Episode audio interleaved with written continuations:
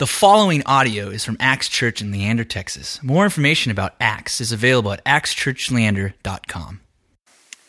For those of you that, uh, that grew up in a perhaps a more traditional church, uh, you know that, that we have entered into the season of Lent, and uh, there's this liturgical calendar. There's, uh, there's different seasons throughout the church year, and there's different colors that represent those seasons. Uh, Lent, does anyone know what the color is? Purple, very good. So I've got my purple earrings in this morning. All right, so we are we're still you know playing it straight here, so that's that's good. Um, so yeah, this past Wednesday was was Ash Wednesday. That was the start of Lent, and and that's uh, 40 days leading up to Easter, not counting Sundays. It's the 40 days leading up to Easter. And uh, Christians around the world, we celebrate this, and traditionally during Lent, uh, we do three things as Christians. Uh, we, we pray and meditate, that's one. Uh, we fast, and, and we give to the poor. Those are, those are three things that traditionally, throughout the centuries, Christians have done during this season as we look to the cross and as we look forward uh, to Easter. And of course, we do this not because it gets us points with God, not because you know, it, it, it really does anything for our relationship to God, but we do it because it focuses us on what God has done for us. It focuses us on what God has done for us by sending Jesus to, to take our place on the cross, to die for our sins. And so, what we do during Lent is we actually look to the one life that was given that transforms all of our lives. We look at the one life that was given that's transformed all of our lives forever. And so, this Lenten season, we're going to be in a series called Dust to Dust. And we're going to look at how the life, death, and resurrection of Jesus has actually worked to transform the lives of people in our church right here at Acts Church Leander. We're going to say, what does it look like for, for God's grace to enter into someone's life? And uh, I don't know if y'all got a chance to watch a video we posted of, of Sandy online. Um, it, she's going to share a little bit more of her story today. And if you didn't get a chance to see it, uh, we'll, we'll play it in a little bit here. Uh, but we're going to look at, at, her story today and, and, how God's grace transformed her life. And, and, for the next several weeks, we'll be hearing different stories from, from different folks who are here of how God's grace has entered in and transformed things for us. But not only do we want to look at, at how it's changed our lives, but we want to look at this idea of transformation in Scripture. And so today we, we look at one of like, it's the second story in all of Scripture, and it's about a transformation, but it's not about a positive transformation. It's about a transformation from, from a good to a bad. It's a transformation that, that has actually affected all of us, even to this day, that we read about in our text earlier today still affects us today. Here's what I mean. about a month, of, a month ago, many of you know that uh, a group of us went to Guatemala to do some work with San Miguel, this village that we partner with down there. And while we were there, it was so cool. We got to see the kids that, that we sponsor uh, actually receive Incaparina, which is this nutritional beverage that, that we supply those of you that were here during Advent and Christmas. If you bought an ornament, that's, that's the drink that, that we give to the kids, and it gives them the, the nutrition that they desperately need. And it was just so cool. We actually got to see them drink it and, and, and receive this nutrition. It was so awesome. And so we're driving down the mountain, and I'm all pumped up. It was just awesome to see this happen and to think about how God's working all this. But we had one member of our group, he's not part of our church, uh, who is not as thrilled about this as I was. He had several questions about it. He said, So, so what's the deal with this Incaparina stuff? I said, What do you mean? Like, what's, what's the issue? And he says, Well, why are we giving these people this sort of manufactured processed stuff that we say they need? He said, Shouldn't they just be, be living off the, the natural resources around them? Shouldn't they be living off of the, the natural crops that would grow there and the, and the livestock that they should raise there? Shouldn't they just get this nutrition from their diet? And I said, Well, yeah, I mean, that's, that, that would be great, but, but they just don't have those resources right now. They just don't have the crops that they need. And so this is a good stopgap to get them the nutrition they need for the time being. And so, so that's why we did it. And he said, Well, I don't think that's good. He said they should either just have the natural uh, resources that they have to eat, or, or it should be nothing. I don't think it's good to give them this stuff. And I said, like, you realize that even if they had every possible crop they needed to, to be healthy, they'd still get sick. Like, like eating the exact right things doesn't automatically guarantee perfect health, doesn't automatically guarantee. I mean, we live in a fallen world. Like, nothing is perfect. Things are broken. Fruit rots. You know, it, it happens. And he said, and I'll never forget this, he said, I just can't accept that. I just can't accept that. And so I've been reflecting on that conversation, and I thought, you know, those words, I just can't accept that, have actually rung true for my heart. And, and I think for a lot of our culture, where we say, man, we look around us and we see some broken things and we see that things aren't quite right, that our, our bodies are sick and hurting, and, and culture has all these issues and there's these social woes, and we say, there's, there's got to be something to just fix it. We just maybe need to better educate people. Or we, or we just need to eat a little bit better. Or we just need to, to learn a little bit more about this world, and then we'll figure out how to solve all these problems. Things can't really be that bad. We just don't have it figured out yet. Things can't be that bad. But what we see in our text today is that things are that bad. Uh, that, that we do live in a fallen world, that we do live in a broken world. And here's why that in the beginning, God creates everything and he says it's good. And, and he forms humanity out of the dust of the ground. In humanity, we, we enjoy perfect relationship with God, and we enjoy relationship with one another, and we enjoy good relationship to the, the nature around us and the creation around us, and we, and we know who we are, and we're secure in ourselves, and we have a good relationship within ourselves. But then we have this desire to be our own gods. We have this desire to be in control ourselves. If those of you that know the story, we, we eat the fruit, right? And we fall into sin. And every single one of those relationships, the one between us and God, the one between us and, and, nature, the one between each other, the one in ourselves, every single one of those relationships is severed and broken. And we see in our text that this curse enters into the world and affects us still to this day. If you look with me at verses 17 through 19 in our text. God's speaking to Adam, and he says, And to Adam he said, Because you have listened to the voice of your wife, and have eaten of the tree of which I commanded you, you shall not eat of it. Cursed is the ground because of you. In pain you shall eat of it all the days of your life. Thorns and thistles it shall bring forth for you, and you shall eat the plants of the field. By the sweat of your face you shall eat bread, till you return to the ground, for out of it you were taken. For you are dust and to dust you shall return. So in this text, we see that, that brokenness enters into this world because humanity falls into sin. And so God says, listen, the ground's cursed. There, there's going to be pain. Days are going to be hard. It's going to be tough. And then ultimately, he says at the end of verse 19, he says, You are dust, and to dust you shall return. In other words, he says, You're going to die going to die. That's a hard truth for us to accept, right? It's hard to think about that. We don't like to think about our own death. I remember the first time that I uh, was helping out at an Ash Wednesday service at a church, and uh, they told me, you know, you, to put ashes on people, and they said, you know, so you, you dip your finger in the ashes, you put the sign of the cross on people's heads, and you say, "Dust you are, and to dust you will return." That's what you say as you do it. And like, this may come as a surprise to you, but I was so nervous like, I did not want to do that. I didn't want to say those words to people. That's why I got Lester to do it for us today. Um, but I didn't, right? I don't want to tell people they're going to die. That's sobering. Those are hard words to hear. It's a sobering truth, but it's a truth nonetheless. And it's a truth that, that we actually need to face. It's a truth we need to face. Uh, Ernest Becker is a, a, writer. He wrote a Pulitzer Prize winning book called The Denial of Death back in 1973. And, uh, and he has this quote He says, The irony of man's condition is that the deepest need is to be free of the anxiety of death and annihilation. But it is life itself which awakens it. And so we must shrink from being fully alive. So Becker's saying our, our biggest fear and our biggest, deepest need is to be free from the anxiety of death. But it's life itself, it's being alive, knowing that we're alive, that actually brings about this anxiety. Right? It's being conscious animals that means we, we have this anxiety. Like cats aren't worried about their mortality, they're not thinking about it. They're just trying to deal with the yarn. Okay? We're, we're dealing with it. And he says when we think about that, it forces us to shrink away from life that we don't fully live. But I want to suggest that as Christians, we actually have the opportunity to not recoil in the face of death, but actually prevail over it. To actually move forward in life in the face of our mortality. And I think we do this in two ways, and this is my hope this Lent for us. First way, that we look to our future hope.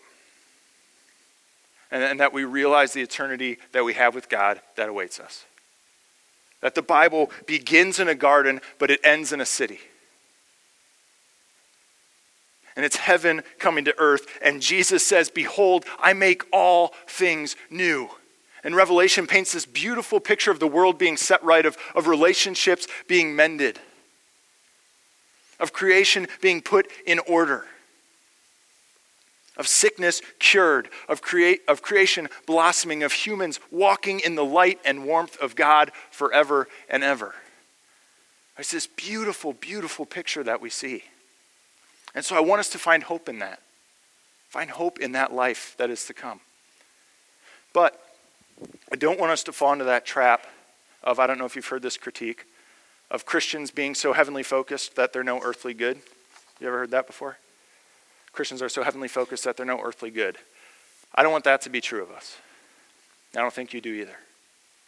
My hope is that, that we'd be so heavenly focused that we do a tremendous amount of earthly good. A tremendous amount. And so, with that in mind, my second hope for us this Lent is that as we reflect on the fact that we are dust and to dust we will return, that we look for transformation. That we look between dust and dust, we look for our lives to be transformed. First of all, for our personal lives to be transformed by the grace of God. That we would again and again say, God, I, I need to be changed by your grace. I need to be reminded of your love for me. And then as we live into that, that transformation, we live into that reality to become agents of transformation of God's grace in Christ Jesus in this world. To go to those places that are broken and find healing and bring healing. And one of the people who's part of our church, who I have been blessed to see um, be transformed by the grace of God and become an agent of transformation uh, in her daily life, is Sandy Broussard. And it's, it's been awesome to see God at work in her life, and, and she is so willing to share her story with, with us today, and so we're thankful for that. Um, so let's take a moment. We'll watch this video for those of you that didn't get a chance to see it yet, and then Sandy's going to share a little bit more of her story with us. I'm Sandy Broussard, and this is my story. I grew up as Catholic, went all through parochial school through the eighth grade, so I know all about the nuns and priests, and I went to church every Sunday. And I just didn't. I, I didn't get God's grace like I'm getting now. I, I it didn't click for me. I I was a fan. I went to church every Sunday. I did what I was supposed to do. I lived by the golden rule now that I've been taken out of my comfort zone, I found that I'm a follower of Christ. I, I try to do better. I try to do things for other people. And it's not about me anymore or my, you know, my salvation. It's getting out there and spreading God's word. And it all just falls into place after that. It's a great feeling. It just changes everything. I'm on staff at, at Acts Leander. So I get to do staff meetings with these three wonderful guys. They're all in their 20s. and believe it or not, but they're the ones who have challenged me. They're the ones who have changed me. I learn from them. I just, I've been so blessed. And I'd like to keep passing it on. I thought I knew before that what it felt like to build a church. You know, you've already got an established congregation, but you keep building it up and building it up. And I had no earthly idea what true building a church was. And it really opened my eyes and my heart. And it was so exciting. I've become a literacy partner. Once a week, I read to three different kids at Pleasant Hill Elementary, where we also have church.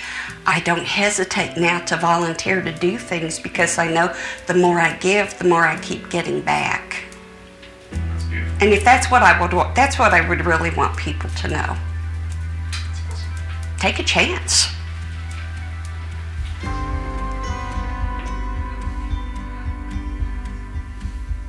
If y'all would welcome Sandy up front here. There you are. Yeah. Well, Sandy, thanks so much uh, for sharing your story with us, and it's, it's awesome to, to hear how God's grace was at work in your life.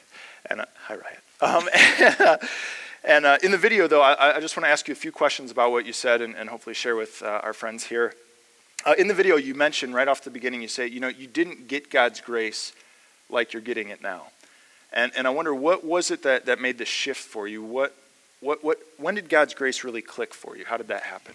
Well, like I said in the video, I grew up Catholic, and in the Catholic Church, you go to confession all the time. It's all about penance, um, trying to build up grace so that you can go to heaven when you die. And it's a constant struggle, lots of guilt. Then I became a Lutheran just eight years ago. So that was when I first learned about God's grace, that we're already saved. And that was a big thing for me. It took a long time for me to get used to that, that I don't have to carry all this guilt around with me. Yeah. I'm going to go to heaven. That's right. That's right. Jesus takes care of that, and we, we trust in Him and yes. receive God's grace. Yeah. That's awesome. That's awesome. Very cool. Um, and, and you mentioned, though, in, in the, the video that since being a part of this church that you've been taken out of your comfort zone. Uh, so in, in what ways has, has being a part of this church taken you out of your comfort zone? Well, like I said, I became a Lutheran eight years ago. And even though I became a Lutheran, I was still that person that just went to church every Sunday. I wrote my check every week. Maybe a couple of times a year, I got out into the community and did something. I thought that was being a good Christian. I started out at Acts Lakeway. And from day one, They're all about getting into the community. We went to church the first time, and as we're walking out the door, they stopped us and said, Do you want to sign up to do such and such? And it was like, No, I just want to go to church. That's right.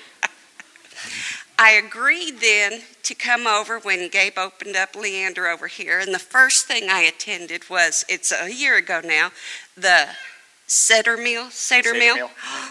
for for Maundy Thursday. That was changing. Growing this church, that is changing. We are a part of every community activity.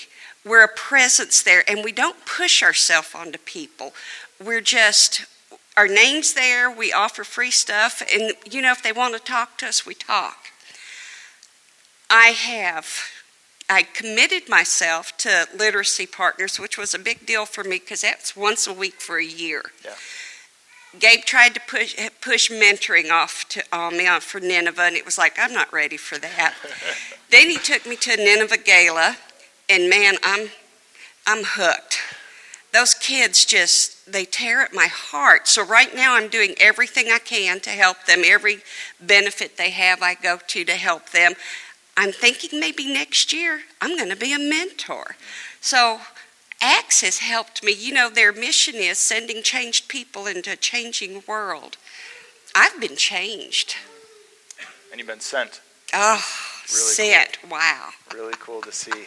And uh, yeah, one of the things I know you know you do with Nineveh is there's um, a young lady who's part of the ministry. And for those who don't know, that's a, a organization we work with that uh, provides mentors uh, for. Um, teenagers just coming out of the juvenile detention system. And there's a young lady you work with who just had a little baby, and so you, you provide diapers and formula and all that for her? Yes, yes, I do. I just, you know, she's like 17 years old. She's got a six month old daughter, and she's doing great. She is doing great. Um, I found out that she was doing things like when she was getting close to running out of formula, she would water down her formula to make it last a little longer. So, you know, just little things, and they're so appreciative. They just, it does my heart good. That's awesome. Things we take for granted is just beyond for them. That's awesome. And what I love about your story is, is you know, you're, you're so clear about, you know, it's the grace of God that's, that's changed you. And then you enter into the brokenness in this world and, and you say, all right, God, how can you use me in this place? And so one of my favorite lines that you have in your story is you say, it's not about me or my salvation, but it's about uh, going out and, and spreading God's word. And so I just want to ask you, how, how does your confidence in, in Christ shape your life, your day to day life? Well, for one thing, with God's grace and knowing that I've been saved, I don't have to worry about my salvation anymore. That's the big thing. I always had to worry about will I make it to heaven? What do I have to do to be able to make it to heaven? And now I know I'm going there. So, what I'm trying to do is get to people to let them know yeah, maybe you've led a bad life, you've done bad things, but God still loves you and you're still going to go to heaven. You know, you've got a chance. And being with this as we go out and sending and doing little things, it's so easy to, to share with people so that they know they've got a chance. Hmm. They're not forever damned to hell. Right, right. Grace says everyone has a chance. Yes. That's good. That's good. That's awesome. Very cool.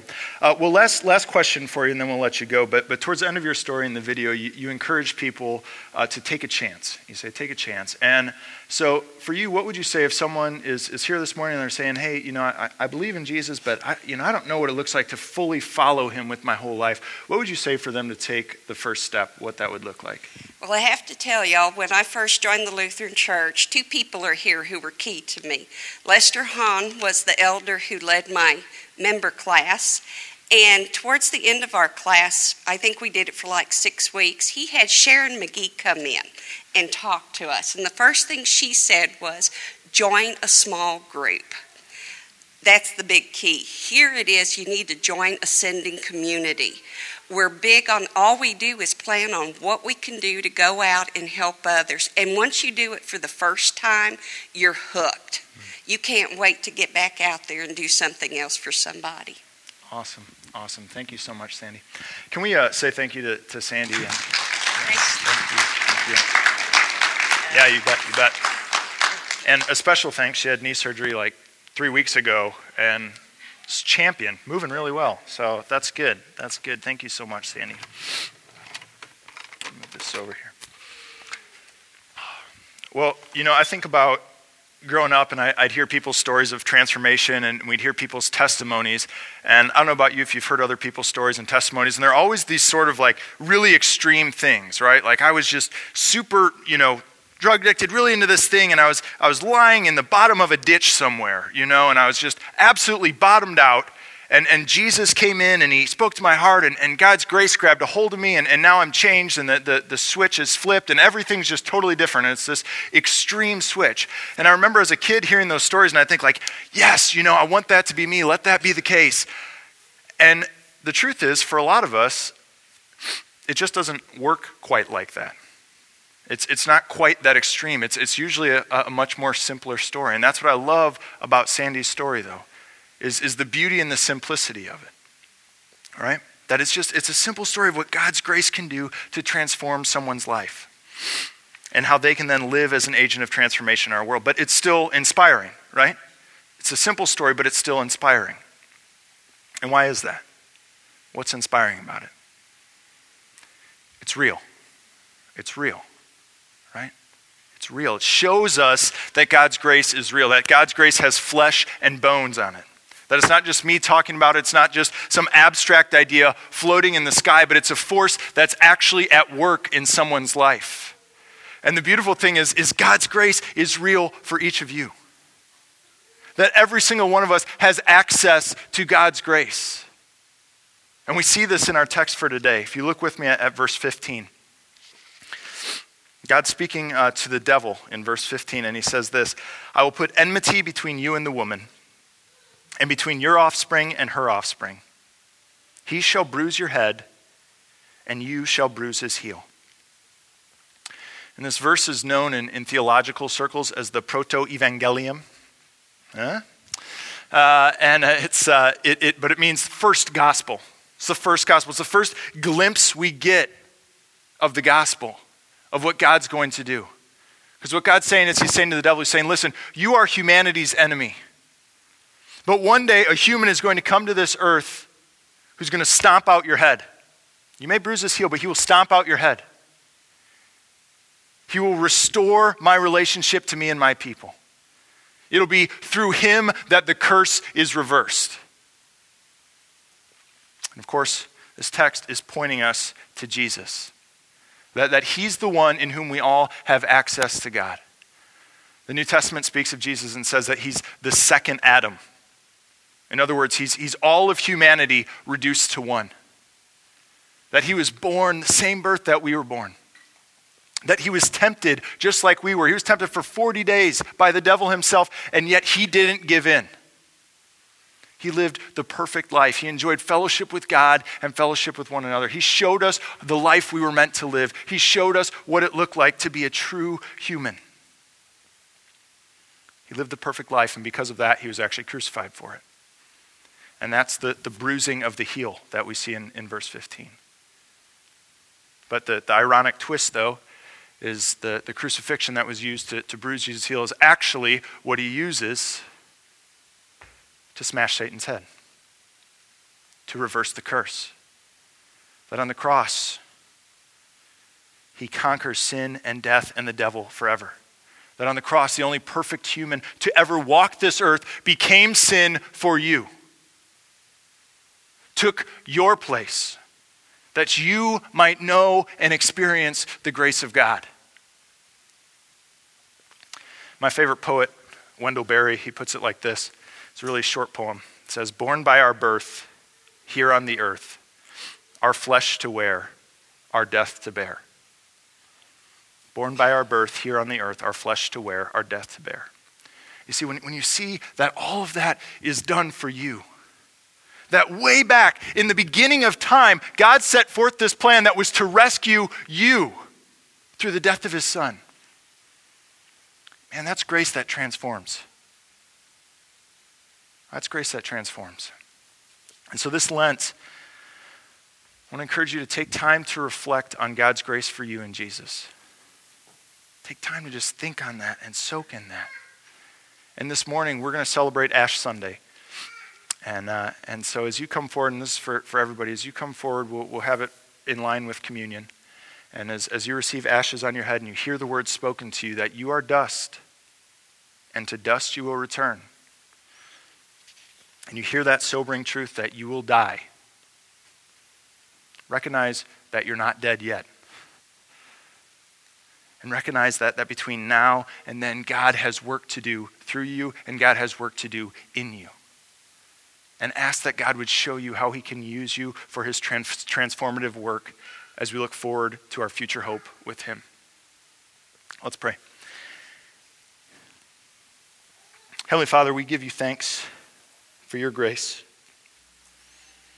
That from the very moment we rebelled against you, from the moment we broke away from you, you made moves towards us. That we can't earn our way to you, but you climb down out of heaven into this earth and you reach and you grab each of us. Uh, teach us to live into that truth. I thank you for Sandy's story and the inspiration she is to us. May you continue to, to bless her in the work she's doing. And may each one of us live as people who are sent by you. We pray all this in Jesus' name. Amen. Thank you for listening to this podcast from Acts Church in Leander, Texas. Feel free to share this message with others and stay connected with us at actschurchleander.com.